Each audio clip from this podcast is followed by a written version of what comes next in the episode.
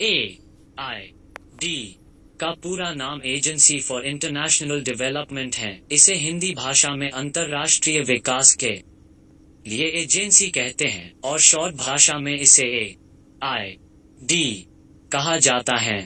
अगर आपको पढ़ने या देखने में कोई समस्या हो रही है तो आप नीचे दिए गए प्ले बटन पर क्लिक करके इस पृष्ठ में लिखी गई बातों को सुन सकते हैं।